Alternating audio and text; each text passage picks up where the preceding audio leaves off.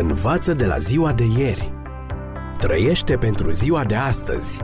Speră pentru ziua de mâine. Ascultă emisiunea Timpul Speranței și vei căpăta speranță în ziua de mâine.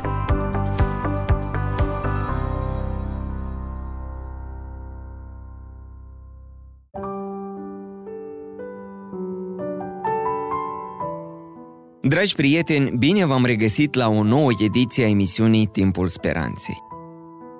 La ultimul program vă spuneam despre promisiunile făcute de Dumnezeu oamenilor și în special creștinilor uh, referitoare la binecuvântări, la sănătate, fericire, viață veșnică.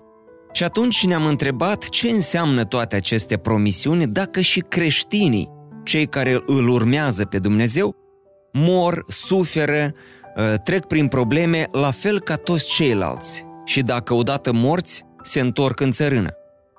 Din câte am văzut în emisiunile precedente, nu există nicio diferență. Cel mai evlavios sfânt este în egală măsură de mort ca și cel mai neevlavios păcătos.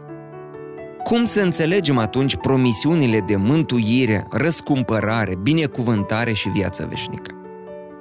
Vă spuneam că acestea sunt întrebări foarte bune, îndeajuns de bune pentru a merita și răspunsuri pe măsură. În această emisiune vă propun să începem să căutăm răspuns la aceste dileme. Este tipul de familie pe care îl găsim în aproape fiecare asociație de locatari din Statele Unite. O mamă divorțată cu trei copii.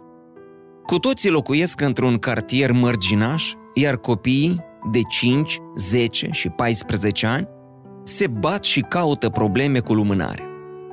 Nu sunt nici modele de comportament, nici criminale născuți, nici ființe unice. Mary, mama lor, îi iubește, dar îi cam lasă să facă ce vor. Pe față îi se citește durerea provocată de divorț. Tatăl, căruia copiii simt lipsa din plin, aflându-se undeva în Mexic, însoțit de cineva pe nume Salim. Nimic neobișnuit în asta, cel puțin până în seara în care micuțul de 10 ani, Elliot, dă în grădină peste un extraterestru, care scormonea după mâncare. Creatura fusese uitată din greșeală atunci când nava sa spațială a părăsit în grabă pământul. Contrar creaturilor hidoase și răutăcioase din romanul lui Wells Războiul Lumilor, această făptură, poreclită E.T de Eliot și frații săi, este inofensivă, blândă și iubitoare și nu dorește altceva decât să ajungă înapoi acasă. Copiii se împretenesc cu Yeti și se atașează de el, ascunzându-l de agenții guvernamentali. Spre sfârșitul poveștii, copiii, împreună cu mama lor, reușesc să-i păcălească până când Yeti este salvat de o navă spațială. Dragi prieteni, desigur, totul este o fantezie științifico-fantastică, în cazul de față, filmul lui Steven Spielberg, E.T. din 1982. Și asta pentru că nu există ființe extraterestre care să vină pe pământ și să interacționeze cu noi. Nu-i așa? Sau poate e altfel. Pentru început trebuie să spunem că Universul este un loc destul de mare. Pare un cosmos infinit pentru o singură planetă, ba încă una destul de mică. Este cu siguranță posibil ca Pământul să fie singura planetă cu viață pe ea, dar nu ar fi asta o enormă risipă de spațiu? Așa ar fi, într-adevăr. Tocmai de aceea mulți oameni de știință cred că mai există și alte forme de viață în afară de cele de pe Pământ. Atât doar că încă nu știu cum să le găsească. Dar asta nu înseamnă că nu încearcă. Cunoscută drept ecuația lui Drake, funcționează astfel. Se înmulțește rata de formare a stelelor din galaxia noastră cu numărul stelelor astfel formate care au planete. Acest număr se înmulțește apoi cu numărul mediu de astfel de planete care ar putea să susțină viața. Rezultatul se înmulțește apoi cu numărul de astfel de planete care pot cu adevărat să dezvolte viață, urmând apoi a se mulți rezultatul cu numărul planetelor care pot dezvolta viață inteligentă. Ceea ce obținem se înmulțește cu numărul planetelor ale căror forme de viață inteligentă ar fi dispuse să comunice cu noi. În final, se înmulțește acest număr cu durata medie de viață a acestor civilizații. Veți spune, la ce bun atâta calcul? Ne ajută să estimăm câte planete locuite ar putea să comunice cu Pământul. Rezultatul final al ecuației lui Drake indică în jur de 10.000 de planete din galaxia noastră care ar putea să comunice cu planeta noastră. Și asta doar în vecinătatea noastră. Dacă aproximativ 10.000 este media pe galaxie, iar în cosmos există miliarde de galaxii, ei bine, faceți dumneavoastră calculele. Nu prea putem spune că suntem singuri în univers. Totul pare logic. Oricât de potrivit ar fi cosmosul pentru a susține viața umană, de ce Dumnezeul, descris în Scriptură ca fiind creatorul tuturor lucrurilor, ar fi creat viață doar aici și nicăieri altundeva?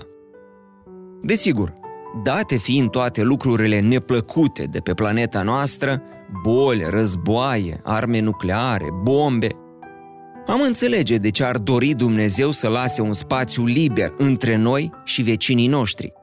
Dar să creeze întregul cosmos doar pentru noi, deși este posibil, nu prea pare rezonabil. Atâta tot. Tocmai de aceea, de ani buni, oamenii de știință scanează cerul în căutarea vieții extraterestre. Lăsând la o parte orice considerent teologic, se pare că sunt suficiente dovezi științifice care atestă posibilitatea existenței vieții în altă parte.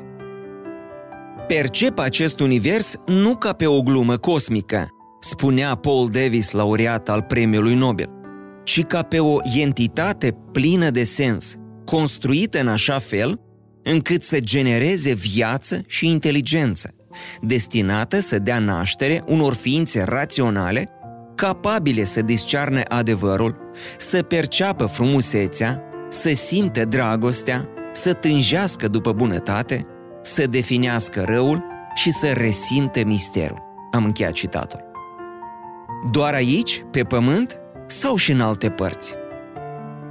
Ramura științei, cunoscută ca astrobiologie, caută să exploreze posibilitatea existenței vieții în cosmos. NASA dispune de propriul institut de astrobiologie, pe al cărui site putem citi. Astrobiologia se dedică în totalitate studiului științific al vieții din univers, originea, evoluția, distribuția și viitorul ei. Există viață și în alte lumi în afară de Pământ? În ce fel ar putea formele terestre de viață să supraviețuiască și să se adapteze dincolo de planeta aceasta? Din 1984, Institutul SETI, Institutul de Căutare a Inteligenței Extraterestre, scanează cerul în căutarea vieții dincolo de granițele Pământului. Scopul institutului, se spune în descrierea lui, așa cum a fost definit la acea vreme, dar valabil și acum, este de a conduce investigații științifice și proiecte educaționale care să aibă legătură cu originea, natura, răspândirea și distribuția vieții în univers. În prezent, printre cei 18 membri ai Consiliului Administrativ al Institutului SETI, se numără doi laureați ai Premiului Nobel, patru membri ai Academiei Naționale de Știință din Statele Unite, un membru al Academiei Naționale de Inginerie din America și câțiva actuali sau foști directori executivi ai unora din cele mai importante companii americane.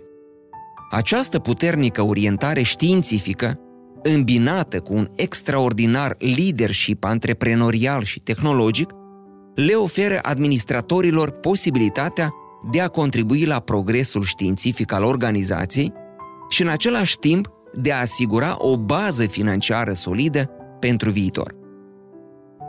Stimați prieteni, toate aceste lucruri nu sunt povești cu farfurii zburătoare sau excentricități de tip Star Trek. Este o știință serioasă care se folosește de cea mai bună tehnologie în încercarea de a descoperi ceea ce în mod rațional oamenii de știință cred că ar putea exista. Viața extraterestră. Ei bine, în timp ce astronomi și oameni de știință premiați își îndreaptă sofisticatele radiotelescoape spre cer, în speranța că vor reuși să capteze un murmur sau un sunet inteligent provenit din spațiu, Sfânta Scriptură nu doar că vorbește despre existența vieții extraterestre, dar ne oferă și niște indicii fascinante despre ea. Dincolo de realitatea lui Dumnezeu, Scriptura susține cu claritate ceea ce știința, chiar dacă dintr-o perspectivă diferită, suspectează. Că Pământul nu este singurul loc al creației unde există viață inteligentă. Din potrivă, trebuie să reținem că atunci când vorbește despre cer sau ceruri, Biblia nu se referă întotdeauna neapărat la cer ca la un loc în care există Dumnezeu, deși uneori este așa, ci la cosmos, ca în Geneza 15 cu 5, unde se spune, citez, După ce l-a adus afară, i-a zis, uită-te spre cer și numără stelele, dacă poți să le numeri. Îi spunea Dumnezeu lui Avram. Sau în Deuteronomul, capitolul 4, textul 19, unde citim, Veghează asupra sufletului tău ca nu cumva, ridicându-ți ochii spre cer și văzând soarele, luna și stelele, toată oștirea cerurilor, să fii târât să te închine înaintea lor și să le slujești. Căci acestea sunt lucruri pe care Domnul Dumnezeul tău le-a făcut și le-a împărțit ca să slujească tuturor popoarelor sub cerul întreg. În aceste texte și în multele altele, cerul reprezintă cosmosul. Dar ce spune atunci Biblia despre viața din univers și despre cum interacționează ea cu cea de pe planeta noastră. Că există și că, mai mult decât atât, interacționează cu lumea noastră. Când tânărul Isaac Newton, aflat la umbra unui măr, a fost lovit drept în moalele capului, a avut cea mai uimitoare revelație. Forța care a făcut ca mărul să cadă, adică gravitatea, este aceeași forță care ține luna pe orbită în jurul Pământului și Pământul pe orbită în jurul Soarelui. Și deși pentru Newton ideea că un corp poate acționa de la distanță asupra altuia printr-un vid, fără un alt intermediar, era atât de absurdă încât nu cred că cineva care are o cât de mică aptitudine de gândire în chestiuni filozofice ar putea vreodată să-i dea crezare, el știa că gravitația făcea tocmai acest lucru – acționa de la distanță asupra altui corp printr-un vid, oricât de inexplicabil ar părea acest fenomen. Dar lucrurile devin și mai uimitoare. Nu doar că toată materia are propria forță gravitațională, ci fiecare frântură de materie are un efect gravitațional asupra restului materiei. Astfel, dumneavoastră exercitați o influență gravitațională nu doar asupra pisicii dumneavoastră, ci și asupra lunii, a soarelui și chiar asupra stelelor îndepărtate. Desigur că această influență este neglijabilă, dar este reală. Existența dumneavoastră afectează literalmente întregul cosmos măsurabil. Concluzia? Deoarece simpla dumneavoastră prezență fizică poate avea și cel mai mic impact asupra nebuloasei crabului, atunci universul însuși, indiferent de mărimea lui, are interconexiuni mult mai puternice decât ar putea o sugera experiența noastră obișnuită. Deci, fiindcă Biblia vorbește nu doar despre existența vieții în alte părți ale creației, dar susține și că o parte din această viață interacționează cu a noastră, acest lucru nu este ceva atât de greu de acceptat, cu atât mai puțin dacă ținem cont de ceea ce știm despre influența materiei din cosmos asupra restului materiei. Faptul că putem exercita o atracție gravitațională, fie ea cât de mică, asupra altei părți din univers, nu demonstrează nici pe departe că alte ființe din părți diferite ale cosmosului pot interacționa cu cele de aici, dar sugerează totuși prin analogie, că ideea ca o parte a Universului să o influențeze pe o alta nu este atât de exagerată. Din potrivă, este fizică de bază. Este de asemenea și teologie biblică de bază.